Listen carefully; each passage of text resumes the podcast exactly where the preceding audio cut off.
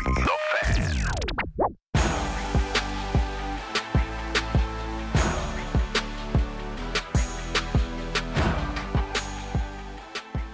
What's going on? Justin and Ailish, Sports Stuff 590 Fan. Happy Tuesday morning, everyone. What's going on, Forza? Blue Jays back tonight. Jays Yankees coming off the little bit of a rest day for our squad. Big day in women's hockey yesterday to talk about. Vibes are good. Yeah, another productive day for the Blue Jays, I suppose. Texas losing again. Maybe they just don't play. I mean, things get better. They played over the weekend. Things went really well for them. They got the 9 of 9 results. I think that's where I think we need an updated take for you. Like, you know what? Things were pretty dire. We went through a lot of emotions actually last week. Lots of baseball left. And you just got to believe that the chips will fall as they may. And you just can't get too caught up in one game. Yeah, really. I mean, I don't know why we're continuing to be surprised by things. I guess, like, I don't know. Things go a little bit against expectation. And it's like, really? That's what's going on?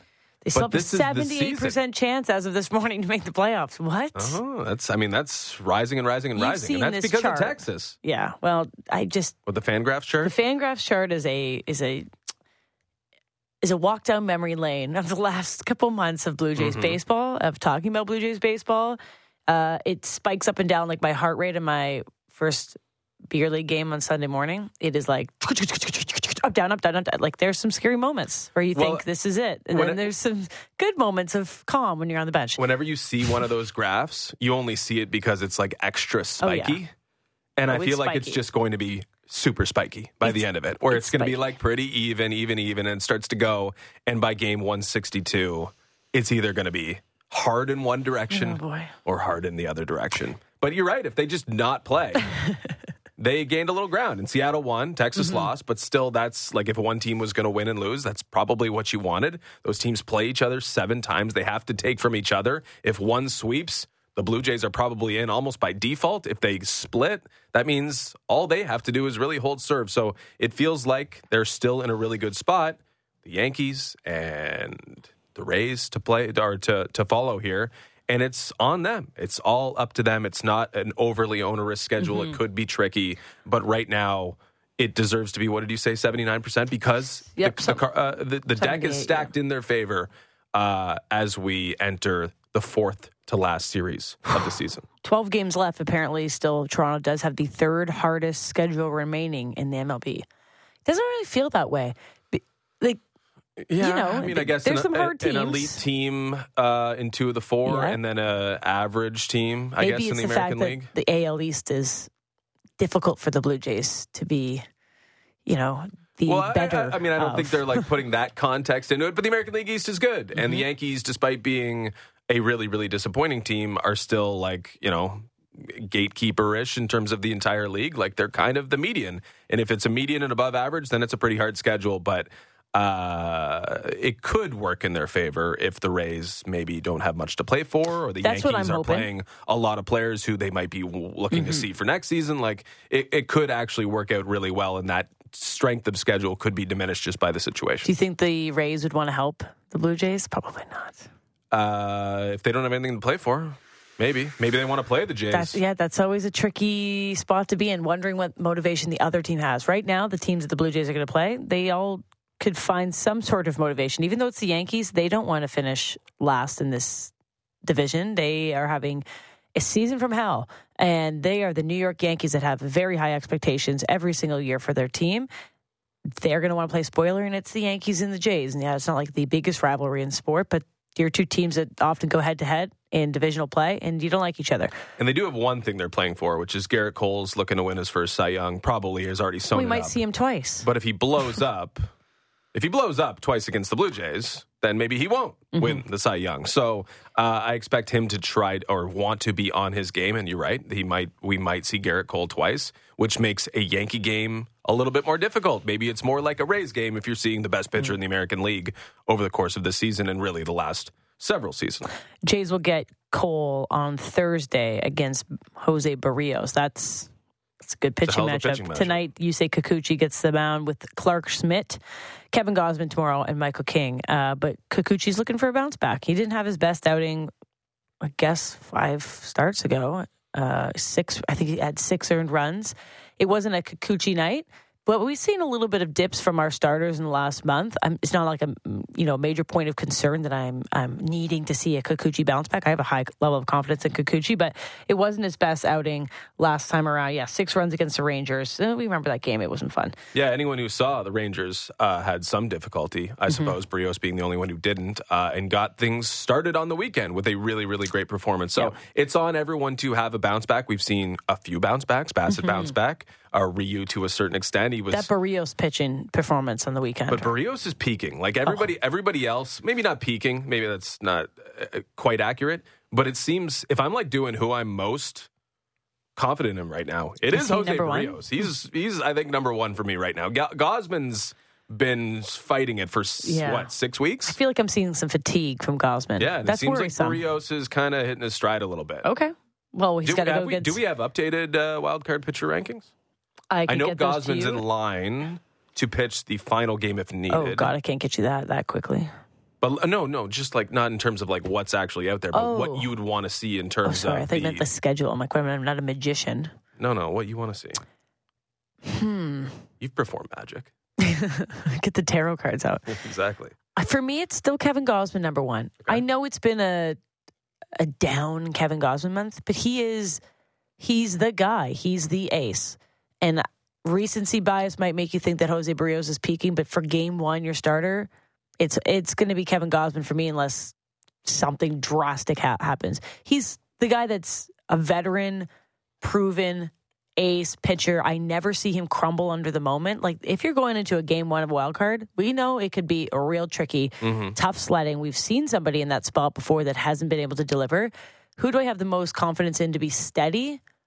Season long has been Kevin Gausman. Yeah, there's peaks and valleys, just like that chart with, Kikuchi having his moments, José Berríos having his moment now. But I still think I'm giving the ball to Kevin Gausman right now. If tomorrow is game one of a wildcard series, it's Kevin Gausman. But there's still important baseball to be played left, and I do think that there's room for adjustments in that. But Gausman, for me, gets it first. So. Yeah, and they do have it sort of lined up where it could be Gausman. I mean, if game 162, he's not needed, then they go with about and Francis, whatever, and then you save Gausman for that first start. That's what's planned here. But if it was like a situation where you're trying to jam a square peg into a round hole, like it's like, hey, Gausman, you pitched 3 days ago. Can you start game one? No, I'd just be like, no, we got Berríos, for and sure. Gausman can go in line, and we don't have to make any... Perfect scenario, it's Gausman on the right amount of rest. Yes, and I think they have got themselves to that point. So if it's Gausman, is it Gausman, Berríos, Kikuchi, or Gausman, Berríos, Bassett for you? I think both have to be ready. Yeah. Like this, I think maybe Bassett has his nose. Bassett's fake scenario. Got his nose out in front, I think. Yeah, this scenario that we're putting in, I'm visualizing everybody at their perfect rest. Bassett's in there for me. Okay. Yeah. I mean, we were banging the Kikuchi drum. About a month ago. Like, he's got to play. He's got to 4.23 ERA in his last 7 starts. That's not getting Kikuchi. Not a lot of run support, though. Say that again for most people. It's just... 0-3. Yeah. I mean, it hasn't been terrible. No, it hasn't at all. But it's not... The fact that we're having this conversation... He's no longer banging the door down, you know what I mean? We are in a good spot, that we are fighting over 1, 2, and 3, and possibly 4. I mean, Hyunjin Ryu, props to the guy, but, it's definitely not a starter right now in the playoffs. If it's a knock him down, drag him out in a hypothetical wild card, it might be Hyunjin Ryu in game one of the divisional. Yeah, which I think that's oof. I wouldn't want to see that. Way. Hopefully you have Gausman. Maybe you don't have to tax either Bassett or Kikuchi, whatever the situation may be. Again, we're going way down the road here. But I guess the point of this was Berríos is 1 or 2. Yes, he's gotten his Berríos foot in the door. Is in the top 2. Big time. What an incredible comeback those 2 players have had. Think about this. Last year, do you think we would have been wondering if Berríos and Kikuchi were going to be vying for a number 2 or 3 starter in a wild card series? The fall from grace and then to pick themselves up and march up that mountain this year is actually outstanding. I know we talk a lot about things that are going poorly in Blue Jays land at times, and it's easy to get in that rut. But the way that they've handled this pitching rotation without Alec Manoah is one of the best stories in baseball this season, if you look around the major leagues, of teams that have weathered a storm, and not just weathered it, but been the biggest point of confidence for a Blue Jays team. They would not be, 78% chance to make the playoffs without their starting rotation this season being one of the best in baseball. You just hope that it doesn't start to bite them, that they've had to be a little fatigued down the stretch, having to kind of grab their team and pull them into the playoffs. So that's why you hope that these next games, you get your offense going. The guys can get a little bit of shorter outings, because if you do think that you're this close to the playoffs, which you are statistically right on the cusp, it'd be really nice to be going in there with everybody, as you said, peaking like Berríos right now. If Ross Adkins had to go to the board to sell himself on, hey, I should still be doing this job this winter and beyond, rotation. I think it would be, hey, our fourth and fifth starter entering the year was José Berríos and Yusei Kikuchi, and we showed obviously a lot of promise in these guys and faith in these guys to be really, really great contributors for us. And they had a bad season, but look at what we did. We got them to bounce back, and not only did we get them to bounce back and pitch more like 2 and 3, 2 and 4 starters maybe for an average team, but we were able to offset the loss, the disappearance, the ghosting of our Cy Young candidate from a year ago and Alec Manoah. The pitching staff has been so good that they removed the top dog, although he was never really the top dog. He was a Cy Young candidate. That's his, I suppose. But Gausman was the guy that was I get it. Whatever. But the guy that you're moving is a Cy Young candidate. Took that guy down, took that guy off the board, non-factor, non-existent, only did damage to this team this year, and the pitching staff didn't miss a beat because of what we put together. So I feel like that is their number one thing, and I guess that would be neglecting to focus on other matters that have definitely impacted the performance of this team. But that's what he would be leading with, is the fact that this starting pitching rotation, even with Hyunjin Ryu, it kind of is nonstop. The guy coming back mid to late season with Tommy John, and he's already... And again, it's cost a lot of money to get all these guys in. Yeah. Because Hyunjin Ryu is a high-paid fifth starter who's just a nice story. It's not often you can have a nice story when he's making a lot of money, but it is a nice story because of the situation. But they've just figured out a way, and the Berríos contract could still be a really, really, really great one that could still age even really well, despite the fact that last year it seemed like, hey, this could be an unmitigated disaster. Yeah. And now I'm not really worried about it at all. If the Blue Jays fail to make the postseason and there's sweeping changes, you got to think that Pete Walker feels pretty good about his job. Yeah, I would say so. He might be one of few. I would say so. Although that Alec Manoah is quite a project still. Yeah, but look what you just sold me on the rest of the squad, what he did this year. I think Alec Manoah isn't fully a Pete Walker issue. I would say it's not fully and completely a Pete Walker issue. That might fall on some other people's shoulders, including his own. It's a good reminder, though, because we all believed in Pete Walker. He had a tough year, though, right? Tough year. Berríos falling apart. Kikuchi falling apart. It just seemed like going on. A big, big issue, right? The pitching staff is an issue, and this guy helped turn around. Because we knew the resume. We knew the reputation. And they trusted in that. And guess what? They have two good starting pitchers back in the rotation again. And then maybe Alec Manoah is the project for next year.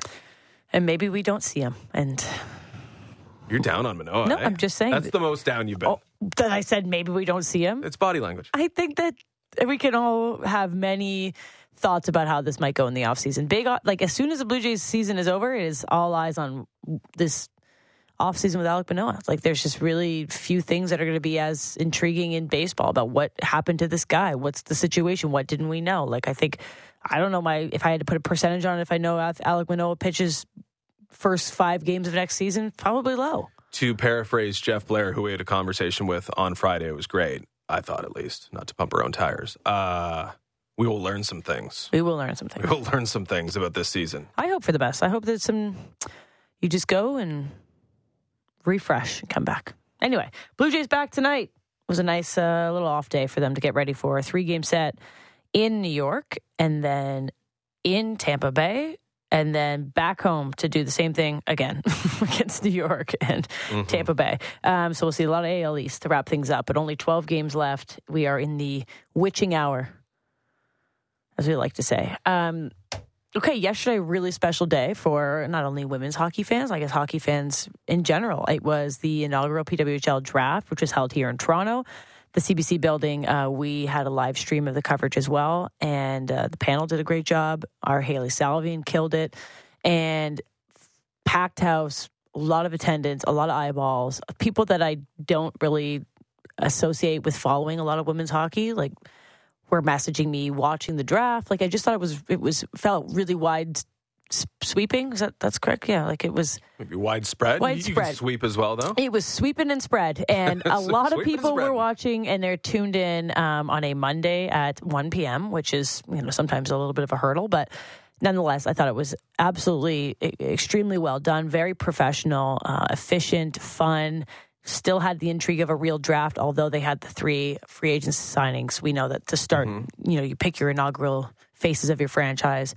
And the powerful people in that room spoke a lot about how important this journey is. If you have someone like Billie Jean King calling out the very first inaugural draft pick from Minnesota, you just know you have the right people in the room. I felt the momentum.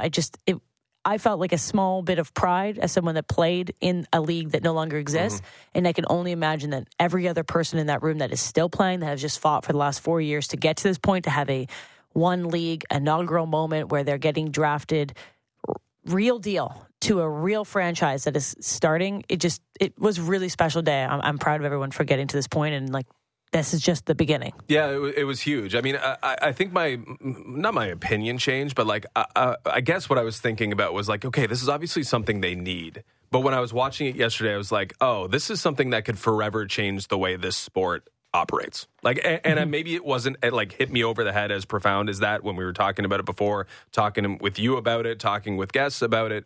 But watching it was like, oh, this is the infrastructure that actually creates something that can build and build and build and build. And I think that was the most important reminder for me yesterday, because you're watching it if you're a casual women's hockey fan, if you're tuning in really important moments like myself, but the day-to-day grind, all the issues that are at play, I don't know that at a level that's part of the issue. It's not as accessible in your daily discourse. 100%. But this feels like it's going to organically weave its way into the entire conversation around the sport, be something that can build, has the space to build, and will have players that we know who are still at lower levels, collegiate levels, which I don't know if you want to call it lower, but whatever, that are going to, be around next year for the draft and enter the league in subsequent years. Mm-hmm. And all of a sudden you can see what it's supposed to look like coming together. And previously, and of course, I'm a little too ignorant to talk about the politics, PHF, whatever, and everything that's gone on.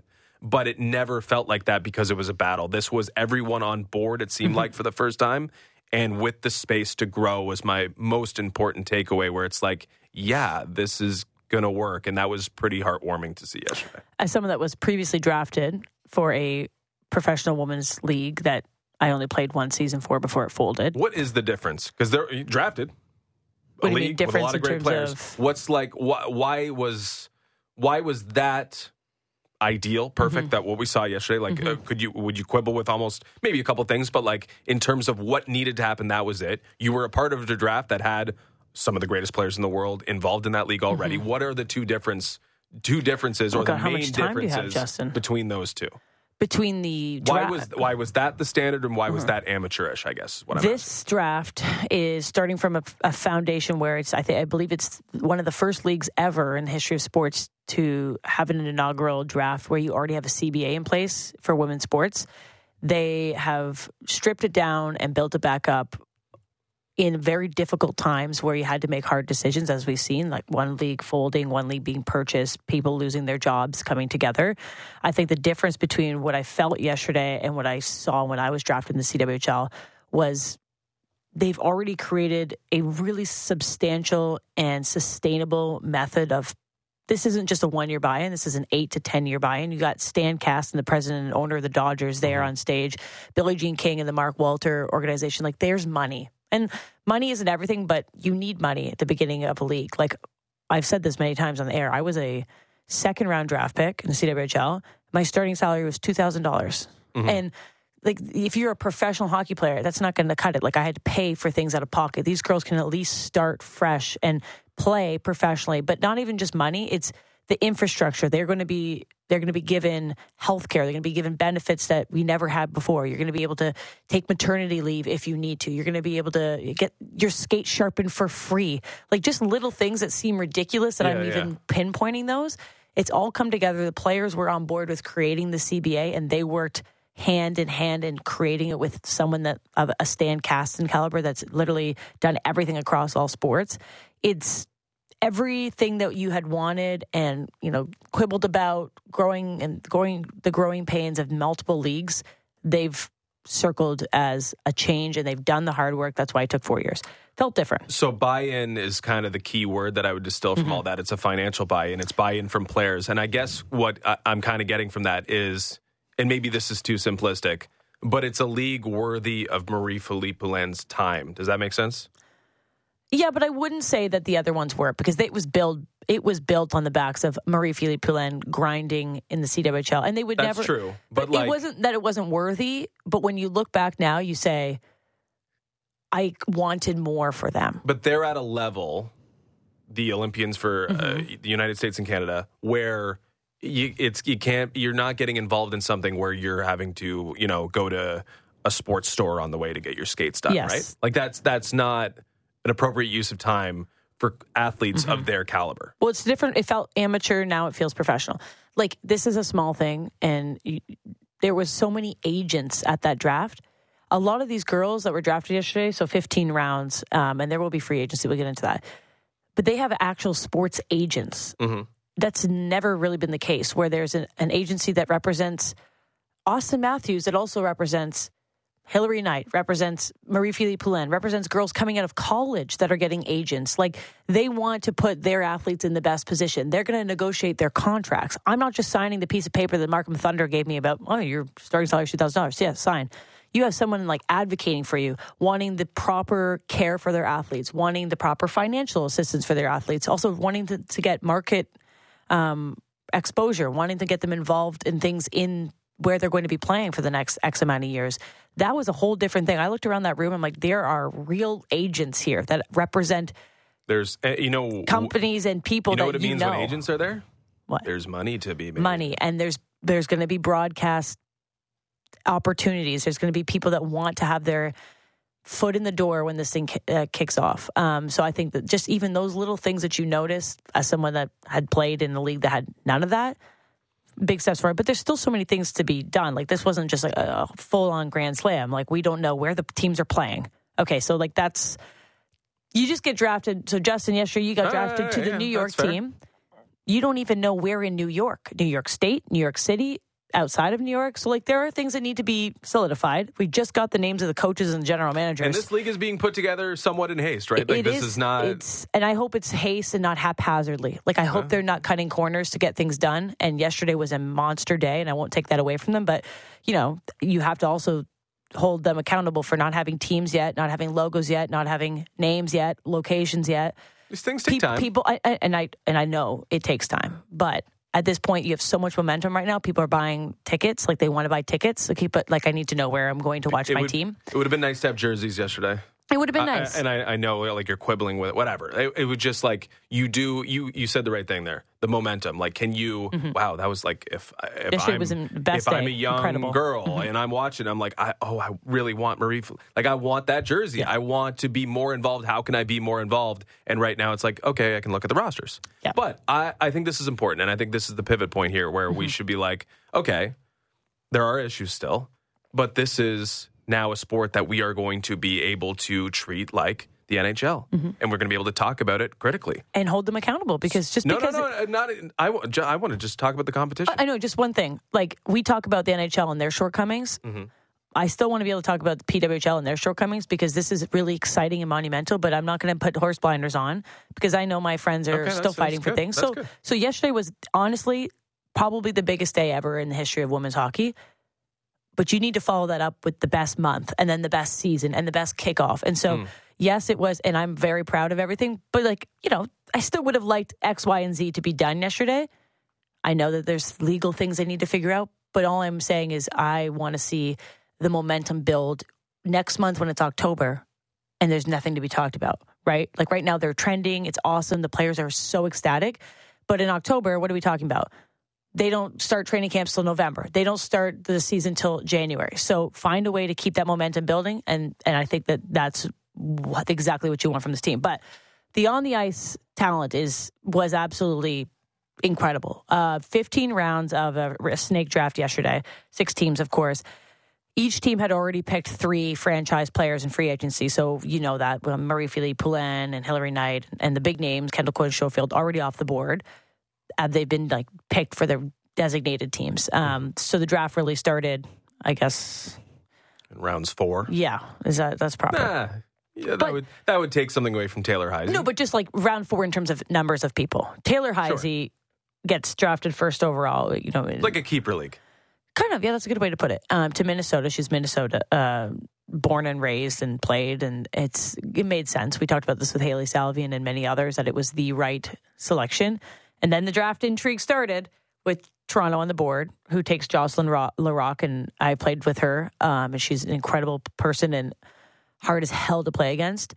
And the talent just kept surprising me. Like, oh, that girl's still around? Oh, my God, but she's slipping to the second round. Like, they had so much talent.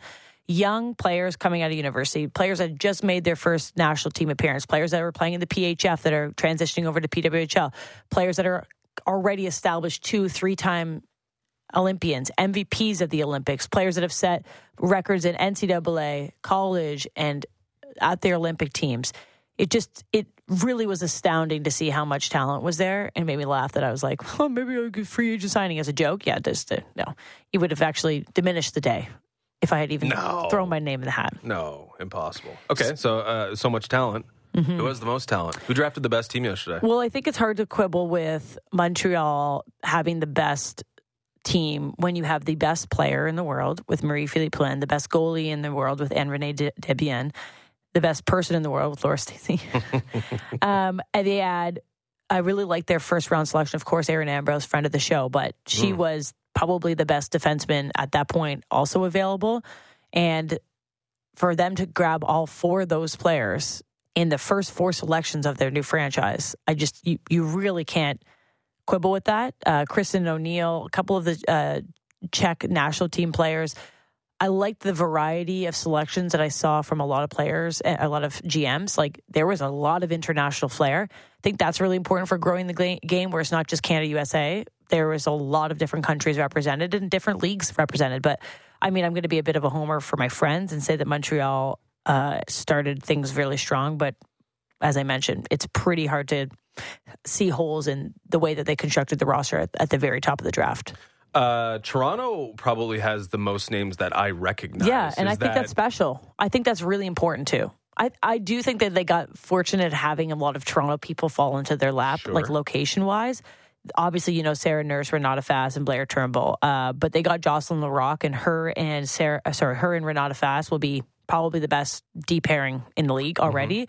Mm-hmm. They get a great goaltender in Kristen Campbell, who, as funny as this is, another Campbell goaltender in Toronto with the nickname Soupy. Take that as you'd like. We know Jack Campbell's time in Toronto, he was loved, and then, you know. Soup's back. And Natalie Spooner, of course, getting drafted. She had that circumstance, what's the proper way for it? Special exemption, where she obviously just had a baby and she lives in Toronto. So there's only a few players that were granted exceptional, whatever it is called, circumstances, and she was one of them. So she's and they used a 4th-round pick on that, which is... You're not happy about that. No, I mean, I don't know if I'm not happy about it, but I felt like watching it a little bit because Minnesota was taking Minnesota players, and Natalie Spooner goes 4th to Toronto when she was always going to Toronto. Mm-hmm. Like, I guess if you were trying to exploit that situation, could she have gone in the 15th round to Toronto? Yeah, so make sure that you're not shady and like scummy a little bit. It is a little scummy, but there again, there's special exemptions here, and it's a little bit. It felt to me slightly, and I could be wrong because I probably am wrong, that they were playing nice a little bit. Like, some things were like, okay, we're like, and they were. I mean, they were literally special exemptions. Yeah, but it felt like. I don't know if you're Toronto, maybe that was pre-planned or agreed upon that, hey, Spooner's a 4th-round caliber player. We'll take her in the 4th round so that everybody's happy. And I think that's perfectly fine. It's just it's a different wrinkle to the draft and to what we saw yesterday. And it's not something you see in any other leagues, but I think with this situation of having 15 rounds to create an entire franchise, there was going to be some harder decisions to make in how you account for players that really do have exemptions that they should apply for and get.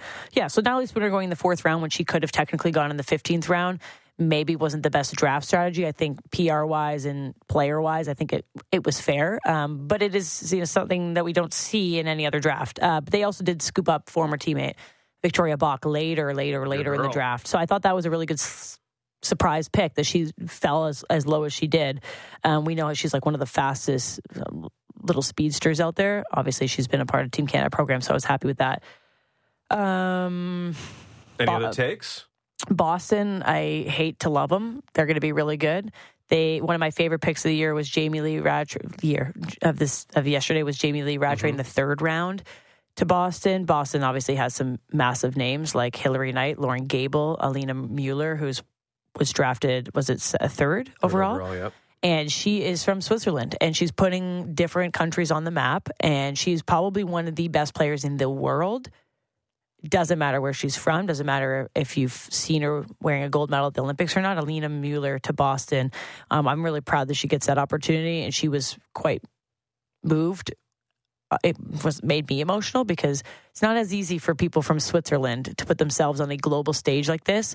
She came over and did her NCAA career in the United States and obviously has made a name for herself, but that's not an easy journey. We saw someone from France being drafted, a lot of Czech players. That's another one, though. She wanted to be in Boston. And I was like, Alina Mueller? Yeah.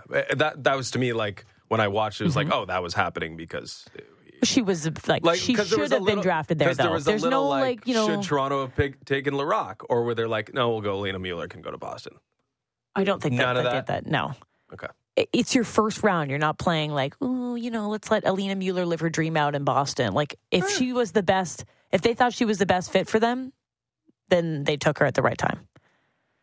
There's no, like, little conspiracy theories here in the 1st round. I was just is there an explanation for Larocque, 35 years old? I mean, I get that she forms the shutdown pairing for Toronto, and Toronto had a great draft, but that was a little surprising that it wasn't more of a focus on who went next. Alina Mueller, born in 1998. Like, a lot of teams took Toronto, the 1st round a little different. Sarah Nurse and Blayre Turnbull are already... They're a veteran team. And they had... pretty good experience up front. They probably don't have to worry because you mentioned it, a lot of Toronto-based players, they're probably going to be able to add and continue to add to that pipeline. And that's what's next. So we'll quickly get to that. So this is 15 players, 18 in total when you add the idea that those 3 were already pre-signed. You can't go into training camp with less than 28. So there's still 10 roster spots to try out for. So there were people that weren't drafted. There's some big names that were left off the board. They will definitely get an opportunity to try out. There'll be free agency signings. This goes into November. There'll be tryouts starting in the next month or 2. And players will fill out that roster. But a hard day for some people that didn't get drafted. It went 15 rounds. And I think there are some of my friends that were there that didn't get drafted. And I think that's a really hard situation to be in.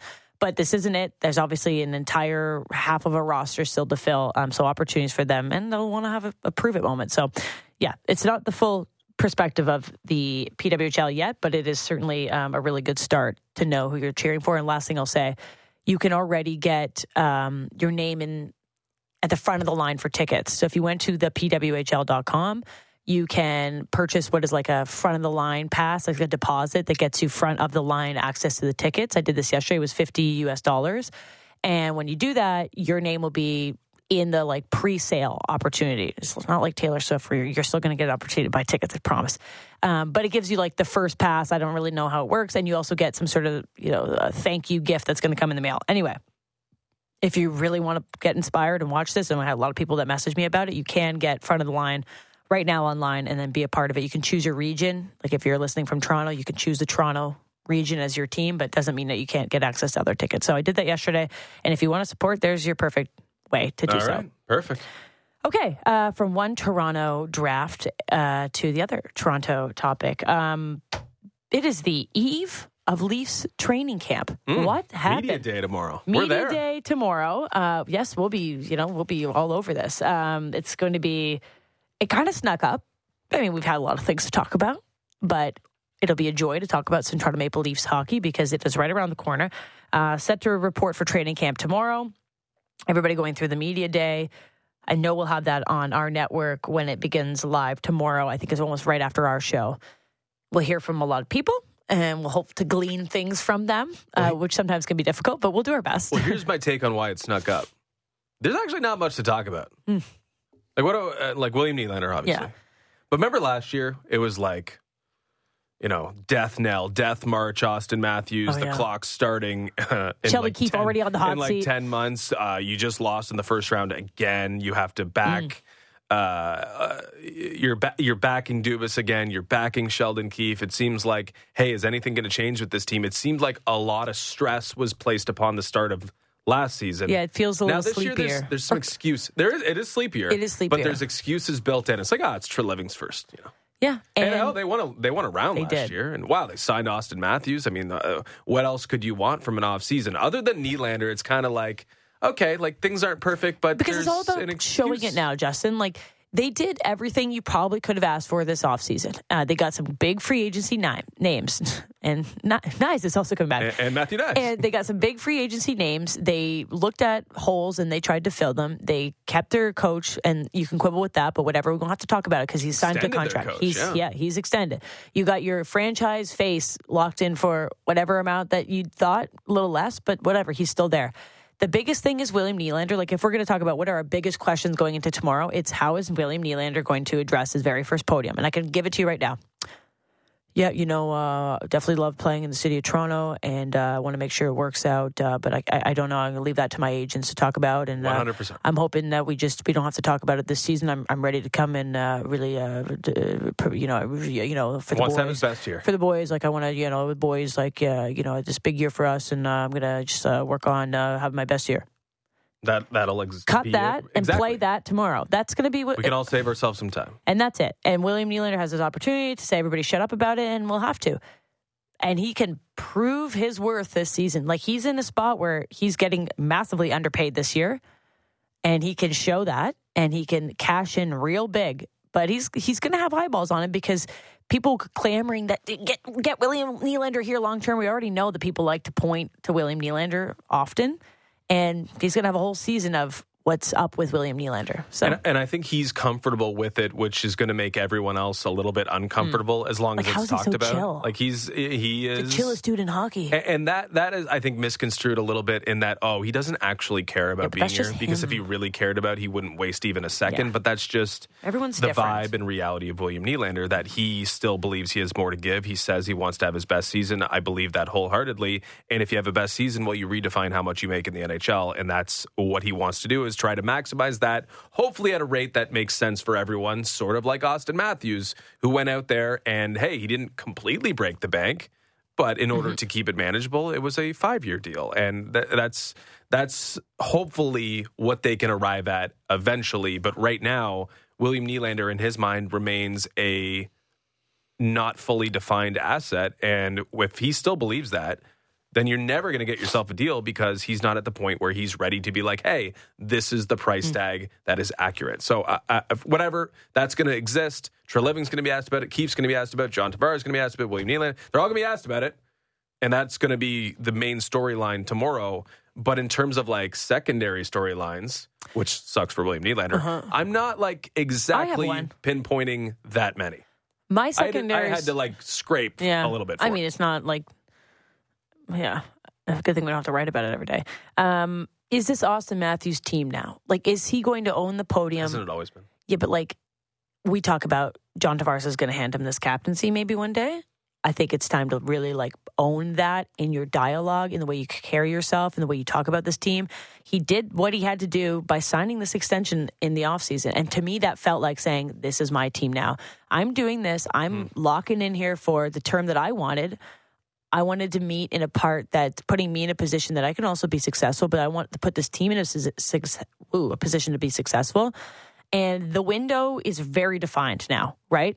And who's important in that window? Your franchise player. I just wonder how he carries himself into this year, knowing that everyone thinks he's going to be the C soon. John Tavares, we know that, you know, his contract isn't at the value that we had hoped at this point, but he's an older player. I just think, like, Auston Matthews last year was a talk of sometimes contention because he wasn't having his Hart Trophy season. How do you bounce back from that? Like, he still is an incredible hockey player, but I think there's a little bit more I want from him to be the guy that grabs his team and drives them to a lengthy postseason run. So I'm curious how he carries himself. Yeah, I think everyone's done building walls, right? Like maybe protective walls if you're the fan base. Oh, he's always wanted to go to Arizona, right? You don't have to worry about that. Mm-hmm. And if Auston Matthews, you don't have to worry about what other people think anymore because you actually signed a manageable deal for this organization. I mean, I think you should take some pride and take some sort of confidence from that, in that, hey, it's not like me. Like, I did give something. And I do feel with no one building walls anymore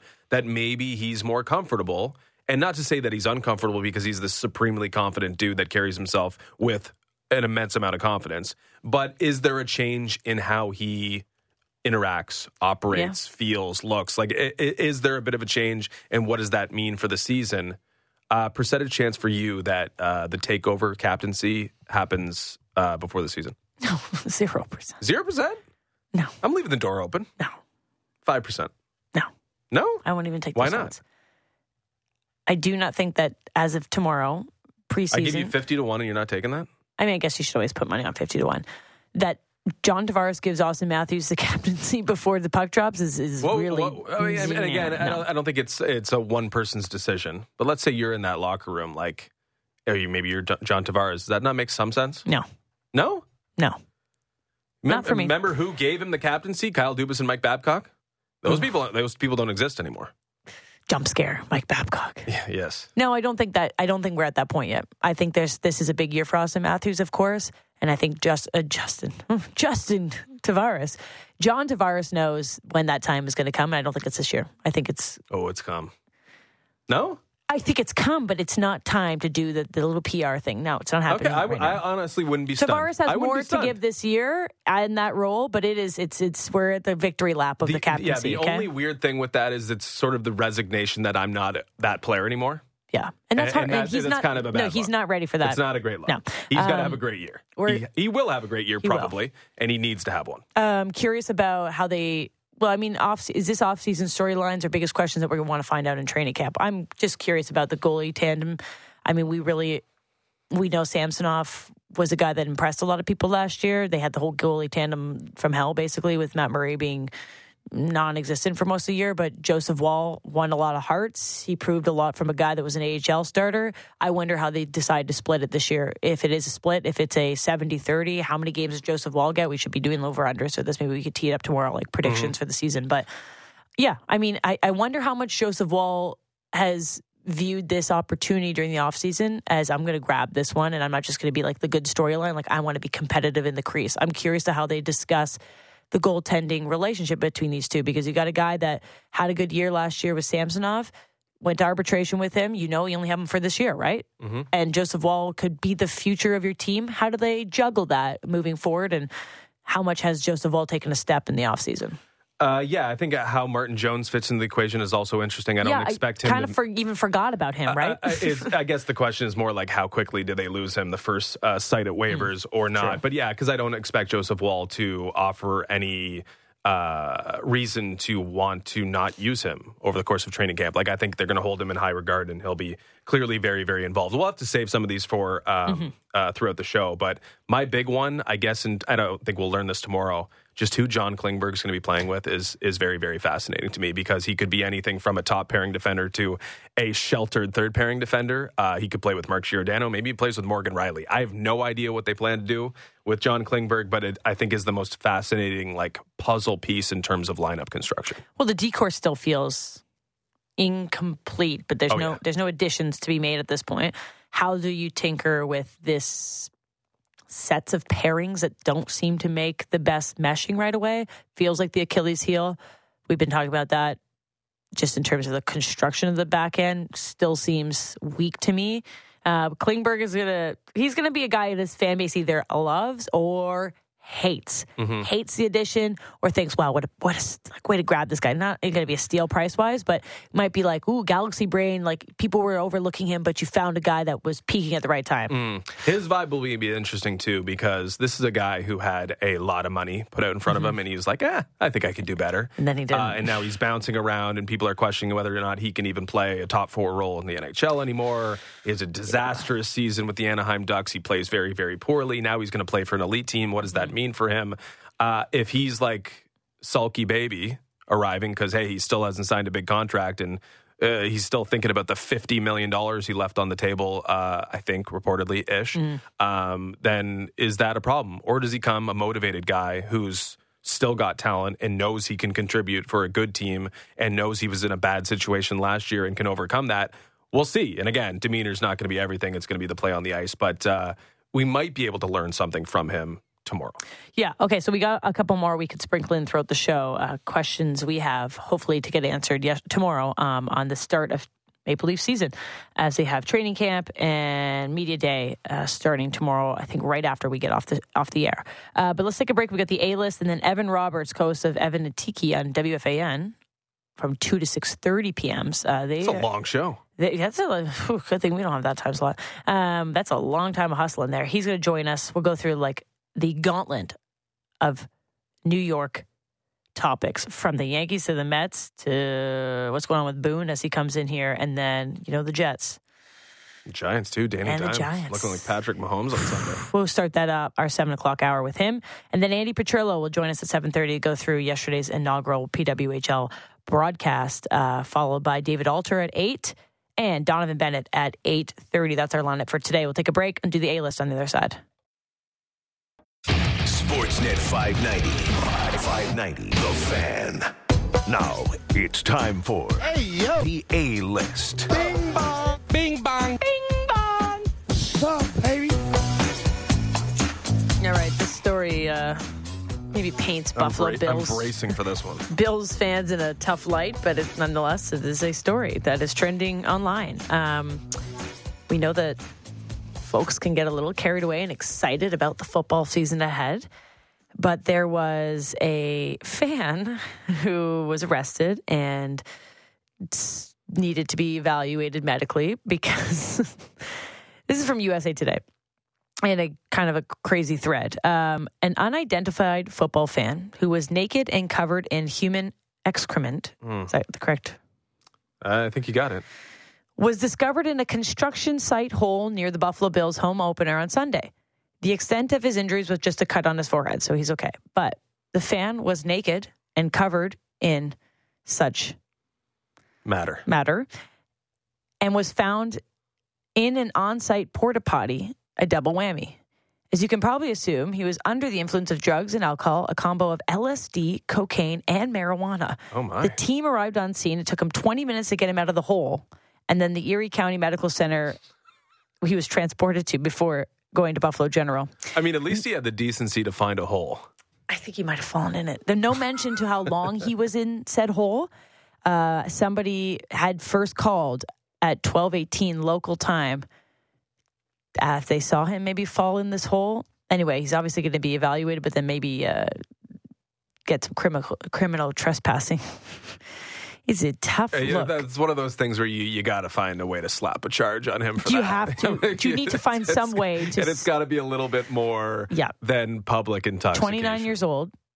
That's taking tailgating to a next level. 29 years old, but apparently it's a big football fan. They recovered him at approximately 30 to 40 feet below the surface in this hole. This is not a little hole. Oh, I did not expect that. This is a monster hole he fell into. I don't know how he stumbled his way into. Have you seen Parks and Rec? The pit? No. Oh, come on. It's such a good reference right now. Fell in the pit. Anyway, those that know Parks and Rec will know. Okay. This is Andy falling into the pit and breaking his ankle. Type vibes. Okay. Anyway, he's all. I think only he's a scratch. 30 feet. Only a scratch on the forehead. I think he's going to be okay. There was only 8 ejections from Sunday's Bills home opener. Okay? Wait, was there? Did you get ejected from the game? He didn't even make it to the game. Okay. He was in a hole 30 to 40 feet. I thought that might have been after the game. No. It didn't make it that way. So Anyway, everyone behave yourselves when you enjoy football. And you probably can't get much worse than that guy. No, you can't do much worse than that. All right, let's talk to Evan Roberts, co-host of Evan and Tiki on WFAN, Mondays to Fridays at 2 to 6:30 p.m. It's a grind. The Yankees are in town. Not a lot to play for other than to kind of ruin the Blue Jays' life. So let's hope they don't do so. Evan Roberts after the break.